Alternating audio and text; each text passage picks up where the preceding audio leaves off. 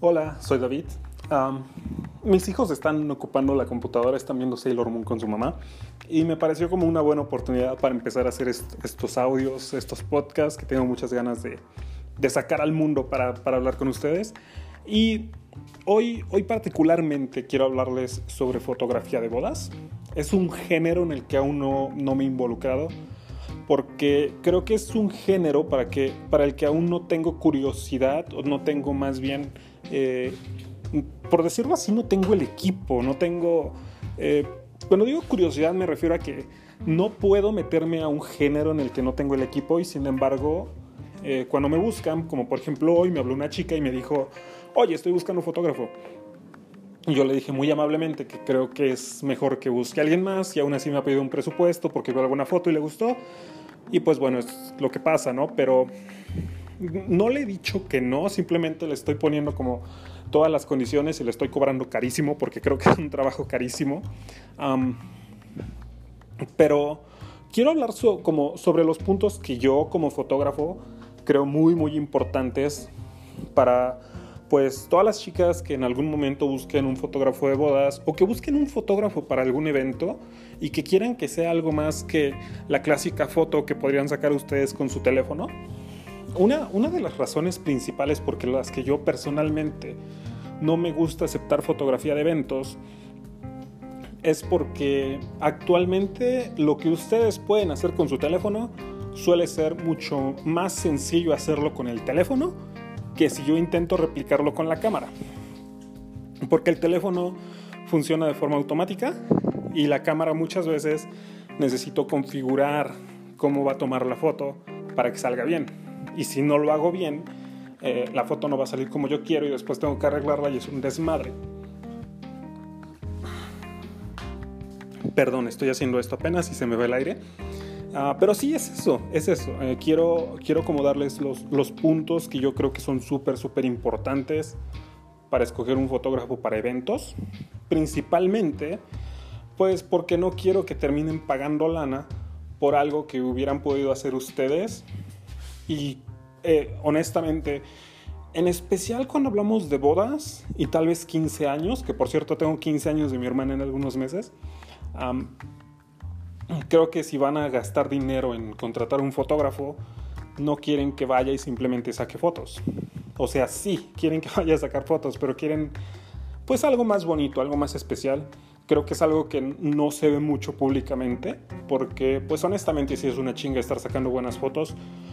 Y pues quiero ir a eso, que no, no basta simplemente con llegar con la cámara y apretar el botoncito. Entonces, estos son como los consejos Consejo número uno. Cuando ustedes estén hablando con este fotógrafo, y esto es en especial importante para bodas, para fiestas que son en un salón o que, o que tienen mucho dinero detrás, que quieren que salgan increíbles y quieren tener esos recuerdos para toda la vida y verlos y digan, wow, está increíble que hayamos hecho como la inversión. Un buen fotógrafo, un buen fotógrafo de bodas, siempre, siempre, siempre les va a pedir que les va a pedir tener la oportunidad de conocer el lugar donde va a ser la fiesta, donde va a ser la boda, donde va a ser la iglesia, eh, don- vaya. ¿Por qué? Porque como fotógrafo siempre necesitas, no es que necesites, o sea, no es que no puedas llegar y hacer grandes fotos y ver en el momento, pero es una realidad que si como fotógrafo tú conoces el lugar y ya lo exploraste, y sabes, por ejemplo, dónde va a estar la novia y el tipo de luz y por dónde va a pasar, las fotos son mucho, mucho mejores. Eso es lo que hace como la diferencia entre una foto X y una gran, gran foto. Finalmente recuerden que la fotografía eh, sí es de ustedes, pero la fotografía lo que la forma es la luz. Y la luz, por ejemplo, en cualquier lugar eh, es muy diferente a mediodía que a las 6 de la tarde y el fotógrafo, un buen fotógrafo tratará de hacer una planeación. Por eso es que yo estoy, estoy intentando darle precios muy altos a esta chica, eh, porque si, si yo quiero hacer grandes fotos de unos novios, necesito conocer la iglesia. Eh, si la boda va a ser mañana a las 12 del día, yo tengo que estar hoy en la iglesia a las 12 del día y tengo que estar en la recepción a la hora que va a ser la recepción y tengo que estar en, la fiesta, en el lugar donde va a ser la fiesta, a la hora que va a ser la fiesta y tengo que checar como todos estos detalles, tengo que conocer a la chica, el maquillaje, tengo que saber más o menos cómo es el vestido. ¿Entienden? Tengo que ver cómo también tiene mucho que ver si el novio es más alto, si la novia es más alta. Eh, saber cuántas damas de honor tengo. Son como todos estos detalles que son muy, muy importantes. Porque, de nuevo, si quieren algo más que una persona que solo llegue y tome fotos, ese fotógrafo necesita toda la información posible para hacer un gran trabajo. Ahora, consejo número dos, chequen el cuerpo de trabajo, chequen lo que llamamos portafolio. Eh, muchas veces creemos que bueno, al menos es lo que yo pienso, honestamente, no sé ustedes qué piensan, y sería muy bueno si van a Facebook y buscan fotógrafo David Rivera y en algún lugar me dejan un comentario, me mandan algún mensaje. Creo yo que muchas veces se piensa que si el fotógrafo tiene muchas fotos de bodas, es muy bueno haciendo bodas.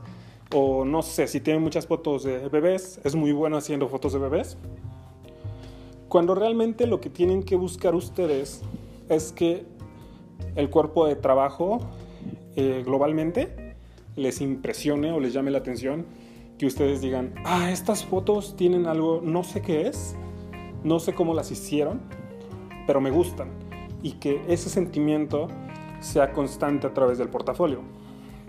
Si ustedes van a ver mis fotos, por ejemplo, yo tengo algo que a mí me gusta decir que es un estilo un poquito de fortaleza de la chica, muchas veces es muy sensual, muchas veces es muy creativo. Pero no cabe duda que me enfoco mucho en iluminar bien a mis modelos, o en posarles bien, o en, armar algo que sea un poquito diferente a la clásica foto. Y si ese estilo les gusta, pues está increíble, ¿no? Le mandan mensaje al fotógrafo y, oye, ¿cuánto cobras? Pero si por otro lado simplemente se van a ir por precios, creo que no es como la mejor idea. Otra parte muy importante sobre el, portafolio del fotógrafo es que ustedes pregunten, oye, ¿qué necesitas para hacer esta foto? ¿Por qué? Porque el fotógrafo, como ya les dije, necesita conocer el lugar, pero también hay muchas fotos que muchas veces usan un flash o usan dos flashes o usan incluso cuatro o cinco luces. Hay fotos que son hechas en estudio, hay fotos que son hechas en el exterior y aún así tienen luces. Eh, hay fotos que, por ejemplo, se ven increíbles, pero son fotos que para hacerlas se necesitan tal vez 25 minutos, media hora en armar todo en el lugar donde es la boda. Y obviamente las bodas son muy caóticas para la novia y el novio. Y muchas veces esas fotos ni siquiera se hacen el día de la boda. Se hacen una semana después, maquillando de nuevo a la chica y consintiéndola, porque el día de la boda, pues honestamente no hay tiempo. Entonces creo que ese es como que el punto importante. Las fotos que les gustan, checar que el portafolio sea consistente, que les agrade y después preguntar qué se necesita para hacer las fotos. Y en base a eso obviamente ya les armaron su presupuesto y un plan y todo eso. Y bueno, consejo número 3, que también es como muy muy importante y esto ya es cuando tienen como su cita previa con el fotógrafo, es que chequen qué tal es la química que chequen qué tal se llevan con él, qué tal, qué tal les cae, si les da confianza. Eh, también depende mucho del tipo de trabajo que van a hacer. Por ejemplo, eh, en mi caso me gusta mucho hacer boudoir, que es foto sexy, muchas veces lencería, hasta desnudos. Pero soy hombre y para eso, pues muchas veces, por no decir todas las veces, eh, necesitamos que, que, la chica se sienta en mucha confianza, que no se sienta intimidada para que las fotografías sean buenas. ¿Me entienden? Si, si ustedes no tienen buena química o sienten que hay algo no muy bueno con ese fotógrafo, igual y no es muy bueno que tomen ese cuerpo de trabajo como referencia porque tener grandes fotos con alguien con quien no la van a pasar bien, considerando el tiempo que va a estar el fotógrafo con ustedes todo el día siguiéndolos con cámara, creo que no es algo muy bueno. Y al final del día pues también checa referencias. ¿Qué más?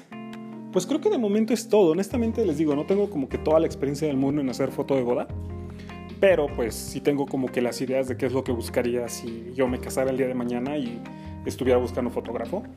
No, no contrataría un amigo, no contrataría como a alguien sin que cumpliera estos tres puntos al menos.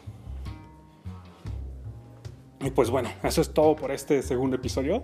Eh, si tienen alguna duda, alguna pregunta o si están buscando fotógrafo para X cosa y necesitan asesoría, sin compromiso alguno, simplemente mándenme un mensajito y yo les trato como de comunicar lo que sé, de explicarles un poquito, o lo mismo, si quieren saber cómo se hace alguna foto o qué se necesita, mándenme un mensajito y yo trato como de descifrarles el rompecabezas de esa imagen. Y pues ahora sí, eso es todo. Ah, pero antes de despedirme quiero recordarles, o más bien decirles, porque es el segundo episodio apenas. Eh, en, Facebook he, publicado que muchos de mis trabajos, la gran mayoría de mis trabajos de fotografía para mujeres son gratuitos. Quiere decir que mi sesión no cuesta nada, solamente, bueno, no solamente, más bien la decisión ha sido porque pues quiero hacer proyectos más interesantes, quiero consentirles, y prefiero que se gasten esa lana en comprarse ropa bonita, ropa que les guste, en tal vez rentar un lugar bien padre, en un maquillaje que valga la pena, que realmente les haga sentir que lo que pagaron está bien invertido. Y que además se lleven un montón de fotos que les encanten y tengan como las opciones de hacer muchas, muchas cosas eh, con esas imágenes sin que el precio termine siendo como que el factor por el que no. Entonces, si les interesa como conocer un poquito más de eso y pues conocer un poquito de mi chamba como foto, manden un mensajito o más bien busquen la página de fotógrafo David Rivera, manden un mensajito y pues cualquier cosa ahí estamos. Yo soy David, nos vemos, bye.